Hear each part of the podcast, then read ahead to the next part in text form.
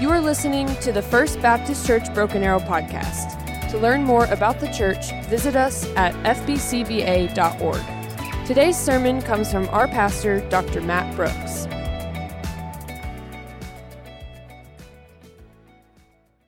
Welcome good to church. If you would please open your Bibles with me, the book of John this morning, John chapter 3.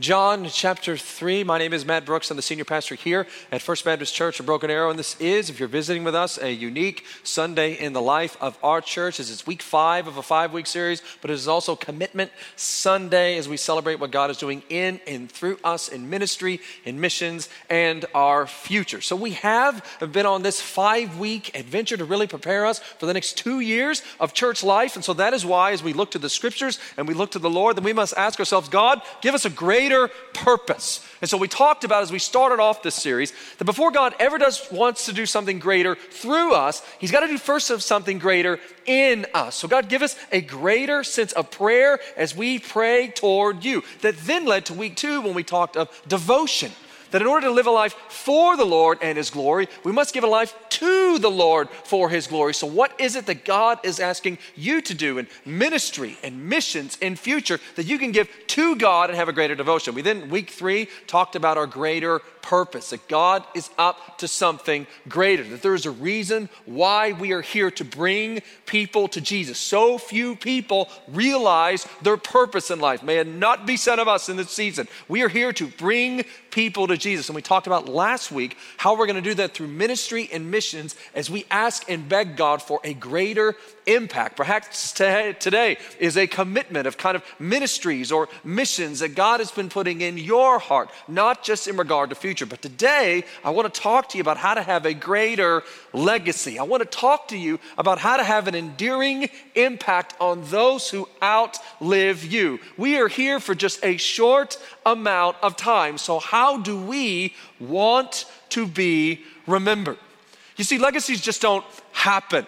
You have to be intentional. You have to prioritize what matters most. If we're honest, if we're not careful, we'll think too much about the here and now and then what will last for forever. What do you want to be known for? What do you want to be remembered? You see, legacy is not only leaving something for people, but leaving something in people. And today I want to share with you an axiom in the New Testament. It is given by one of the greatest servants of Christ the world has ever known, a man by the name of John the Baptist. And I want to teach us how we can all live for Christ, leave a legacy. Jesus himself said of John the Baptist that he was the greatest man to ever live. Our king in Matthew 11 11 said of John the Baptist, Truly I say to you, among those born of a woman, there has risen no one greater than John the Baptist. Now let that set for just a minute. No one greater, Jesus says. Not Adam, not Noah, not Abraham, not Isaac, not Jacob, not David, none of the disciples. No one greater than this man. Why? Because John the Baptist prioritized as a way of life to bring people to Jesus. In fact, the Gospels remind us of this. As an order and preacher of baptism and repentance, there was no equal massive crowds in the Gospels, the Bible tells us, were not coming to Jesus at first. They were coming to John the Baptist. Though his physical appearance was this kind of unique wardrobe, this kind of spontaneous combustion of this leather belt and this camel's hair. He had this wild, crazy diet of locusts and honey. But yet the Bible tells us in Matthew 3, verse 4, there was no prophet greater than this man. The astonishing thing is, he never performed one miracle, not one. Yet it was evident that the power of God was upon him. In fact, historically, the Bible tells us that John the Baptist's ministry overlapped Jesus' ministry by about six months, according to John chapter 1, verses 19 through 28.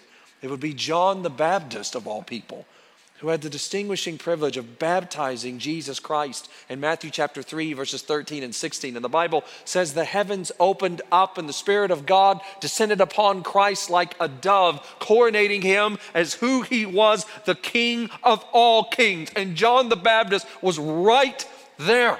This man would have such an impact on those around them that after his tragic death in Matthew chapter 11, even after the ascension of Christ in the early book of Acts, the Bible tells us in Acts chapter 18, verses 24 and 26, that John the Baptist still had disciples following him and his teaching. How do we live for Christ and leave a legacy?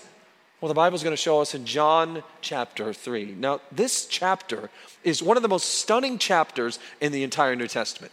Its first 21 verses consist here of this dialogue between Jesus and a prominent man named Nicodemus. Now, Nicodemus was an incredible teacher in his own right. He was by far uh, one of the most popular teachers in all of Asia Minor. And the Bible says that he comes to Jesus at night and says, Good teacher, what must I do to have eternal life?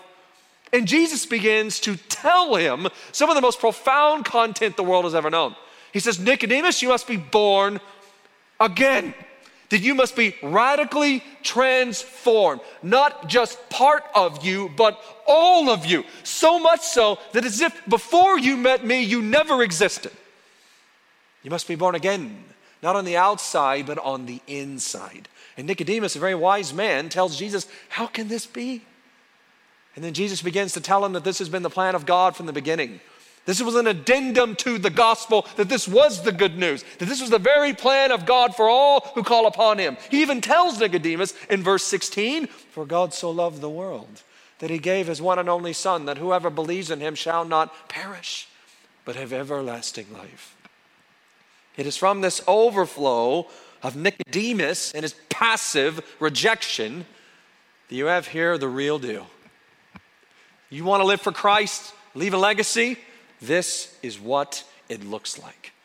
And John, the apostle, in writing this book, sets the stage by reminding us as Jesus and his followers transition now to a Judean countryside that though Jesus was preaching and his disciples were baptizing, uh, crowds began to gather around Jesus at an astonishing rate.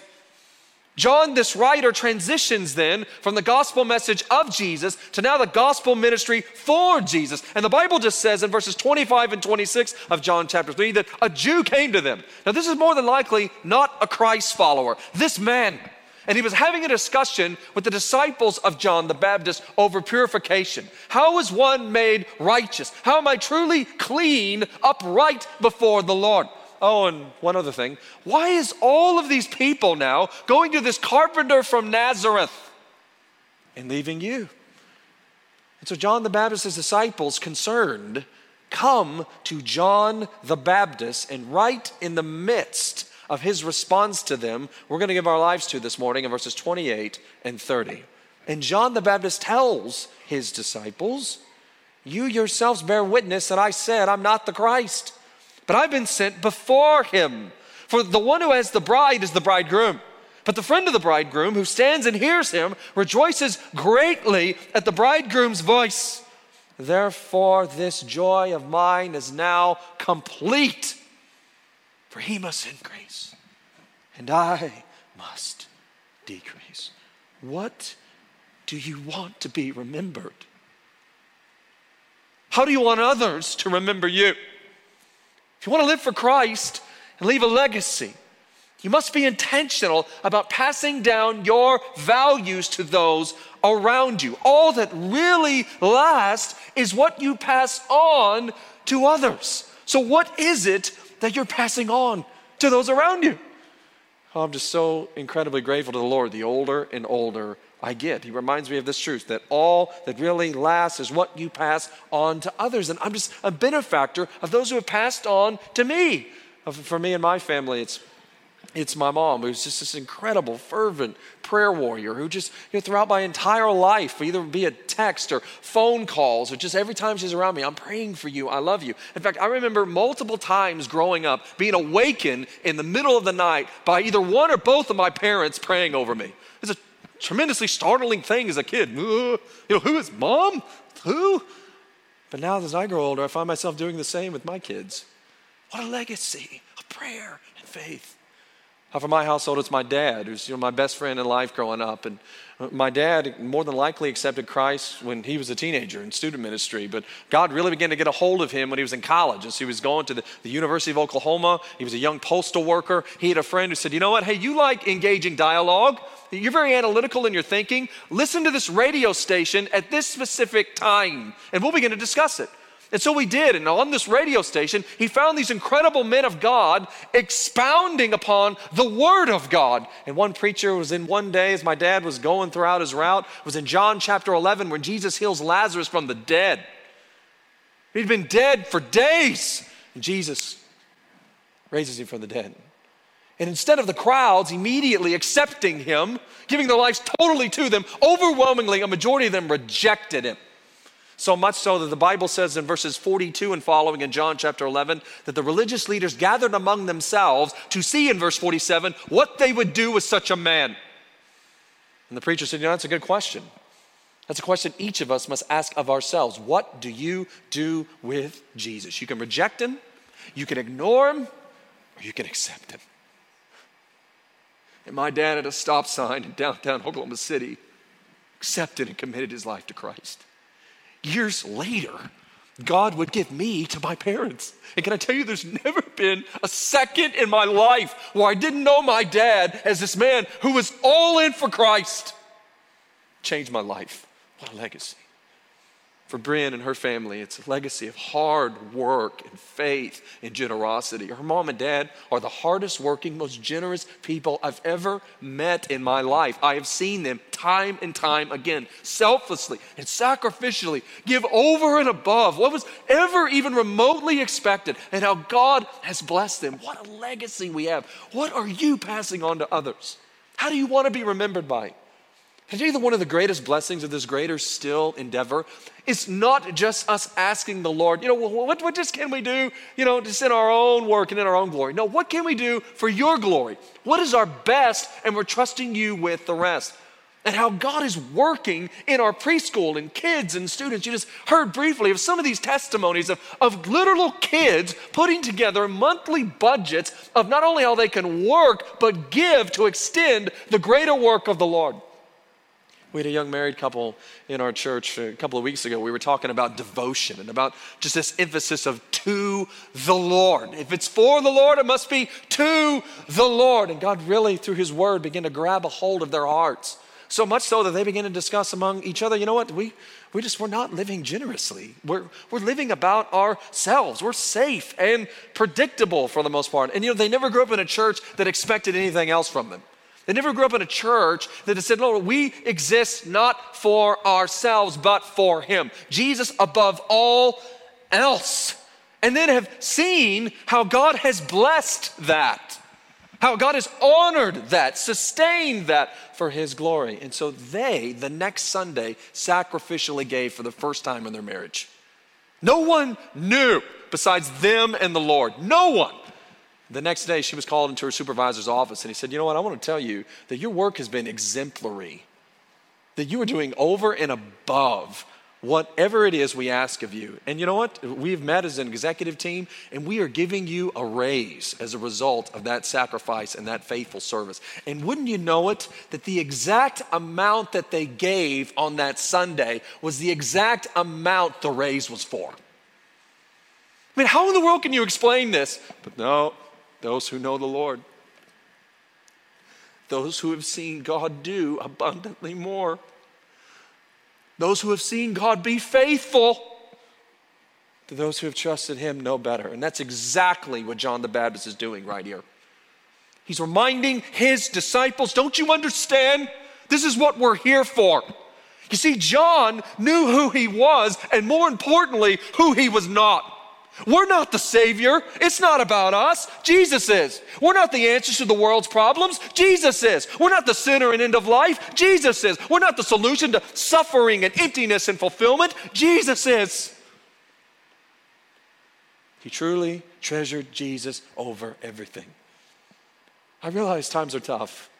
I realize this season is tumultuous. I realize many of us just kind of wake up every day like, really? But can I tell you, uh, we're not going to blink. Can I tell you, we're going to stand firm. Can I tell you that we're going to be people of faith? Can I tell you that we're going to be people that will do whatever it takes to get the gospel in this hill and off this hill? Because that's why we've always been our best. I refuse to lead you in any other way. I refuse to allow us to be distracted by anything else that God has for us besides His best. Since 1904, we've been gathered as a people, and we've always said that we will hold tightly to Jesus Christ more than anything else. And God, for whatever but sheer grace, has had his hand upon us. He's worked mightily to sustain us, miracle after miracle, decade after decade, generation from generation. This is exactly what John the Baptist is telling his disciples. Look at verse 28. For I have been sent before him. Do you see this response? So you have here the audacity of John the Baptist's disciples coming to John because more people are going to Jesus than them. And then John clearly and graciously tells them, This is what we're here for, men.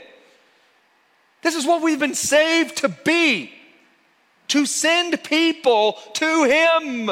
This word send here, underline it, circle it in your Bible. It means, are you ready for this? Apostello, to send with purpose. John frames this in a perfect tense, meaning it was a one time event with ongoing results. John is resolved in his heart. He knew his purpose, thus was fulfilling the ultimate purpose for his life.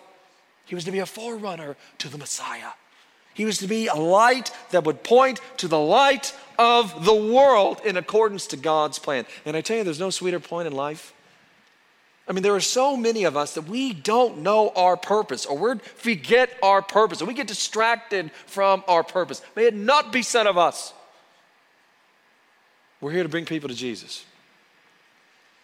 We are here to point people to the one who's the way, the truth, and the life. This is who we are. You see, forerunners in the Bible would always go before the king and announce to all the people, prepare yourself, for the king is coming. And that's who we are. We're forerunners of the king who's going to come for his glory. Can I tell you about four or five days a week I get to see this in my own household? My wife grew up on a farm in northern Oklahoma, which means by consequence that she makes almost everything in our house by scratch. And there's a reason why we've just embraced this generosity and give it away as a way of life, because if not, I would be like 400 pounds if I was eating all of her brownies and cookies and all this other stuff. And so I don't know about you in your household, but we kind of, you know, we theme days of the week for different things, and it just kind of helps with just keeping people on track. So for us, we have Taco Tuesday at our house. It's just a way of life. And so this past Tuesday, Bryn made her famous homemade green chili enchiladas, her original enchiladas, her homemade guacamole and homemade salsa all in one night. My two year old was so excited. She was like throwing chips from the table. Come on, mama, bring it. We're ready. Dinner is ready. Uh, Bryn asked me to stop, but I told her, wait a minute, is, is Aubrey throwing with her right hand or her left hand? Because if it's her right hand, now, but, but if it's her left hand, hey, throw a couple more chips. Let's see that arm, right? And so when we sat down and gave thanks to the Lord, Bryn reminded us, oh, and by the way, my dessert, I'm making my homemade blonde brownies as well. And a worship service broke out. Kids, behold your queen. And that's what John's doing. He is telling his disciples their most important lesson in following him is actually to leave him. That in order to maximize your ministry, in order to fulfill this purpose, it begins with the end of you. And you saying, Here I am. I will give my best, and I will trust you with the rest. He released everything for Jesus. Can I tell you that in John's following, though he was the most prominent teacher of the day, though he was the most popular figure in all of this region, following Jesus would cost John the Baptist his notoriety, his popularity, even his earthly security. Read Matthew 11, verses 1 through 6. This ends tragically, but yet momentarily for John the Baptist. Yet here he is in the highest height of his popularity in the greatest success of his occupation, in literally the most prominent season of his life, telling his disciples he must increase, but I must decrease. He refused to allow his disciples to be distracted by any other thing.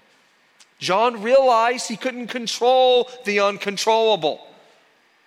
That it wasn't God's will for his life to own it all, have it all, because he deserved it all. No. John said it's Jesus who owns it all, it's Jesus who has it all. It's Jesus who deserves it all. We are just here to point people to him. You know, we have a reminder of this every single night in this northern Oklahoma sky. Every night, if you look up to the heavens in our celestial galaxy, we have the brightest star in our galaxy, Sirius, who is guiding us there to be adorned and to give praise to the Lord for his magnificent beauty. Some pagan cultures have actually worshiped this star, Sirius. But the amazing thing about this star is that though it shines brightly in the darkness, that the moment the sun rises and the light comes, you never even see it. You don't need it anymore because there's a greater light, there's a greater star that shines. And that's what John the Baptist is reminding his disciples. And that's why, humbly, as your pastor, I'm reminding you. Martin Luther, the great German theologian, said it well when he said, God created the world out of nothing. And when I realize that I'm nothing, perhaps God can create something out of me too. It is the paradox of the gospel and as a Christ follower that we, though weak, can be strong because he is strong. That when we come to God with nothing, it's when He gives us everything and more that we ever needed. Living a greater legacy is seen not in how many people followed us, but how many people followed Jesus by being around us. Live for Christ, leave a legacy. And John furthers this point by, by using here uh, one of the most interesting illustrations in the entire New Testament. He says in verse 29, you see, the friend of the bridegroom who stands and hears him rejoices greatly at the bridegroom's voice. I mean, John here, he's in competition with Jesus. He's not hoarding all of these things that Jesus had blessed him with. No, he's selflessly and overflowingly rejoices in the ministry of Christ, God's King and Messiah.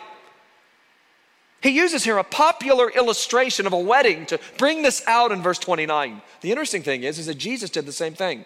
In fact, Jesus would often use the marriage festival as an imagery to describe his ministry as the bridegroom to the bride, the church. In fact, he does this three times in Matthew's gospel Matthew chapter 9, verse 15, Matthew chapter 22, verses 1 through 14, Matthew chapter 25, verses 1 through 13.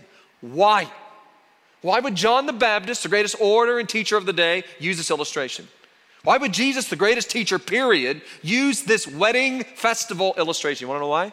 Because a wedding in ancient times was the greatest social event of one's life. We miss that in our day. I mean, we plan and prepare, and you know, if we're lucky, even in our best weddings, they last like 20 minutes, right? That is not at all what Jesus or John the Baptist have in mind here. You see, a, wedding in their day consisted of three phases. Number one, a betrothal period, which was a binding legal arrangement between two families. It often would last over a year. It was a legal document, almost impossible to get out of. Number two, it would then consist of a presentation, which, are you ready for this? Most weddings in Jesus' day, the festivities would last over a week. I mean, can you imagine? I mean, for most of us, it's 20, 30 minutes and we're gone. I mean, an entire week of festivities. Oh, my aching visa, right? Now, here's something fascinating weddings in Jesus' day, you ready for this? The center of the wedding was not the bride, but the bridegroom. Huh? Like, I don't know about you, I've done hundreds of weddings in 20 years of ministry. I have never seen that not one time. In fact, I would be, I would just be like, what is going on here if that ever happened? In fact, you know, by God's grace, Bryn and I have been married 18 years in July. You know, my wedding day, I, I think they were just like, yeah, to show up at this time, basically.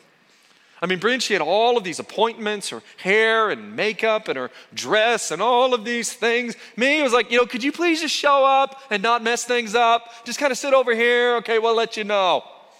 Not that big a deal at all. That is not what John the Baptist has in mind with this illustration. You see, weddings in Jesus' day, in John the Baptist's day, had a betrothal period, had a presentation. Ah, you ready for this? Then a ceremony. And the ceremony was a combination of a final meal, exchanging of vows, and then a consummation. Now, why would John use this illustration that he's the friend of the bridegroom? Well, it's, it's similar in one way to a best man. I mean, guys, you remember who your best man was? Yeah? For me, it was my dad. Just best friend in life. Just, just love him. And he's loved me in good times and bad times. He, he knows all about me and still loves me. It's kind of a profound thing. High times, low times, he was always there. He's my best man. But really, even though my dad is highly capable, tremendous leader, very intellectual, he just had very mundane responsibilities on our wedding day. I mean, he, you know, prayed over our breakfast for all the groomsmen. He made sure that we all got to the church on time, which was that group was kind of a minor miracle in and of itself. Uh, he then handed Bryn's ring to me when we exchanged vows. That's it. And is that what John the Baptist has in mind? No. In fact, he uses this word. Are you ready for this? Shosh bin. You see, the shosh bin, the friend of the groom, had a greater responsibility than any best man ever would. Because it would be the shoshbin that would communicate with both the bride and the bridegroom throughout the wedding festival. It would be the shoshbin who would assist the bridegroom in key facets of all details of the wedding. He said, but what does that look like? Well, he would help directly with the wedding feast at the end of the betrothal period. He would also guard the bridal chamber during the feast. It would be the shoshbin who would stand guard while the groom would come and receive his bride. And it's this impetus that John the Baptist has in mind. It was the ultimate satisfaction in his life to know that he was the voice who joyfully prepared the bride of Christ, the church, to be together with Christ, the groom, for all of life. Now, John the Baptist, being the Old Testament theologian, he would, of course, he would have known that in the Old Testament, Israel is considered the bride of Yahweh. But he also would have known in baptizing Christ, this is a new era. This is a new way of life. The king is not coming, the king is here. And therefore, in the New Testament, the bride of Christ speaks of the redeemed church. This is us he has in mind here. Those who have placed their faith in Jesus Christ, who are united to Jesus forever. Who's the king? Who's the bridegroom? In all of history, there has never been a groom who's been more faithful to his bride than Jesus Christ. And it is this setting and illustration that leads to the most emphatic legacy statement in the entire New Testament. He must increase, he says, but I must decrease in verse 30. John uses here must strongly to express the divine necessity of something to its fullest extent. You can almost feel this verse, can you not? He places here these two pronouns, he and I, in drastic contrast. They're not identical in any way. They do not have similar roles at all. And it would be these words that are the last of John the Baptist in the entire Gospel of John. I mean, what is it that you want to be remembered for? What is it in regard to lasting image that you want people to take with them about you? John the Baptist said, He must increase and I must decrease. This Greek tense shows Christ continually growing, accelerating, while John decreases. As John forgets himself, he exalts Christ. He is perfectly content, wholeheartedly devoted to the will of God for his life, that Jesus would be supreme in all aspects, all attention must go to Jesus. All influence must be used to point people to Jesus. All fame must go to Jesus. We must promote ourselves, not pointing others to Jesus. Pardon me, we, we must point others to Jesus, not ourselves. when people see us, they must think of him. You see, a follower of Christ must by necessity live and leave a legacy that is all about giving Jesus the glory. And we, by God's grace, has always been our best when we've done just that. By God's grace, have, have always seen His hand on us, His grace and favor in and through us. When we say we will treasure Jesus over everything, it is Jesus above all else. To Him be the glory in ministry and missions and future. And you know what? A couple of Sundays ago, we had an incredible opportunity to celebrate just that. Where several hundred of us, as God's people, gathered in downtown BA, just a couple hundred yards from where we got our start in 1904. And we had a tremendous night of celebration and commitment to the Lord. That we acknowledge that God has worked great and greatly among us, but that God has greater still things planned for us. Would you look to the screens as we celebrate that night and what God has done?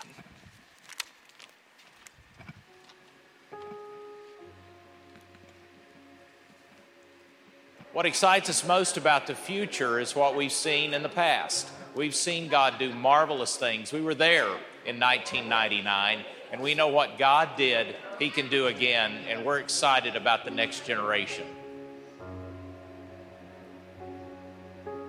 God is doing wonderful things and greater still for our family. Um, what we've been able to do is just talk about what the future means for each of us and how we can um, just grow together, not just by giving more of our money, but by giving more of our time. Um, we're growing spiritually together as we as we learn. I think the biggest encouragement that I've experienced, and I think Philip can attest to as well is that God is faithful through everything. And even if you just give him a little bit, he's going to make it much more than you could ever imagine. And especially with prayer, you could pray one thing and he's like, I got something better. Here we go. How he spoke to me tonight was just have faith. Have faith. Like, trust in me, and I will see you through whatever comes whatever comes your way. Like God's faithfulness. God's faithfulness.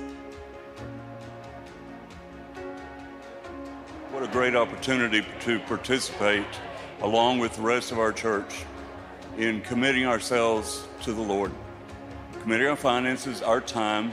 It is we have been so blessed to be a part of this fellowship, and we look forward to every step we take going forward.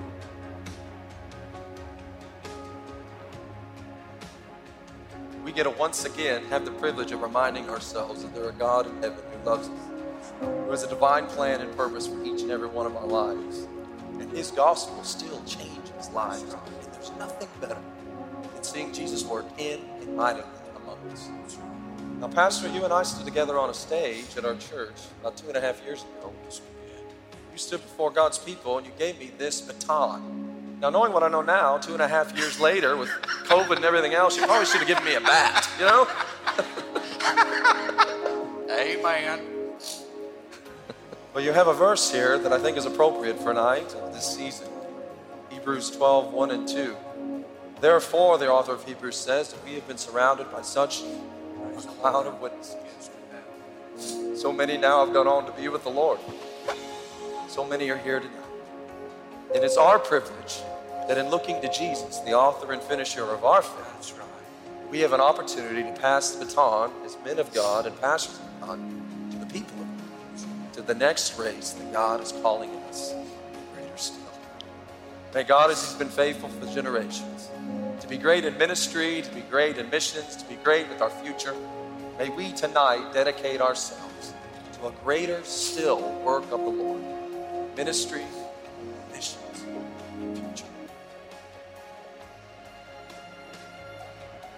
to sit down and do talk about finances and where can we give and what can we what stretches us and what puts pressure on uh, on us financially to just say god you're going to need to provide this because currently in the budget it doesn't exist, but but this is this is where we feel that, that you've led us to give and, and what you've uh, called us to to start with. So here's what happened tonight. We wrote down a number, and Angela said, Is that sacrificial? We both looked at each other and said, No, it's not. We turned in the card. We don't know what sacrificial is, but we trust in the next few months God will show us sacrificial and we'll be able to get there. So we're excited about giving even greater still. John the Baptist in John's gospel is just simply always pointing people to Jesus.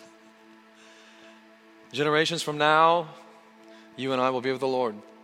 We will come, we will go. Our names will be forgotten, our titles will be removed. But may they look back upon this time. May they say among themselves, these people, God's people, His city on this hill, when times were tumultuous, when it seemed like day by day things didn't make sense,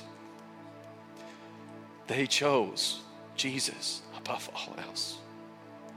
They chose with their greatest treasures to say them aside for the greatest treasure, Jesus Christ. They chose in this season that He must increase, that I must decrease. They chose to forget themselves as they followed and exalted Christ. Can I tell you that there's no greater purpose in life? There's no greater devotion in life. There's no greater impact in life. There's no end to any prayer greater in your life. There's no legacy greater in your life than to live for Christ and follow Christ and to love and treasure Him above all else. God, may you do so in and through us. May we live for Christ. May we leave a legacy as we reach BA and beyond by multiplying disciples to follow Jesus. May we leave an endearing, an enduring impact upon all of those who outlive us. That we were people who said Jesus above all else. If you were encouraged by today's message, be sure to subscribe to hear other messages. For more information about our church, be sure to visit us online at fbcba.org. Thank you for listening to our podcast, and always remember you are loved.